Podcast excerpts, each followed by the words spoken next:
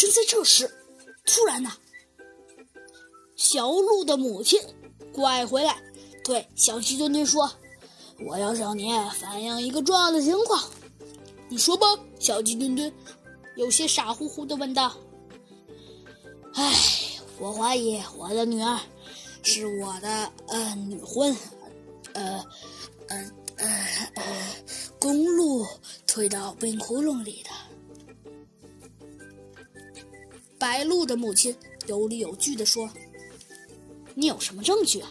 猴子警长赶紧把头凑过来问道：“前一阵儿我听我女儿说，最近那只大公鹿和我的女儿经常吵架。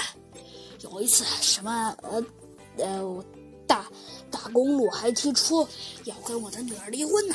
后来他们这一阵子老是吵架，怎么会半夜三更来月亮湖散步呢？”白鹿的母亲说出了自己的疑点。一听这话，猴子警长也说道：“也对，这么冷的天，他们怎么能到月亮湖来散步呢？看来公鹿很有可能不对，母鹿很有可能是被公鹿推下去的。”“大嫂，不对，大婶，不对，看着小鸡墩墩跃跃欲试的样子，猴子警长无奈地扯了扯他的耳朵。小鸡墩墩这才说道：“对不起，叫错人了，那叫什么呀？”小鸡墩墩用着求助的眼神看着猴子警长。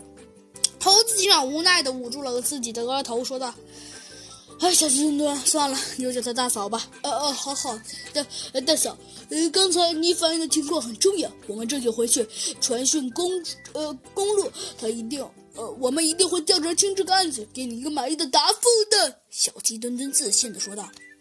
然后小鸡墩墩拍了拍自己的大胸脯，说道：“走吧，猴子警长，我们离真相很近了。”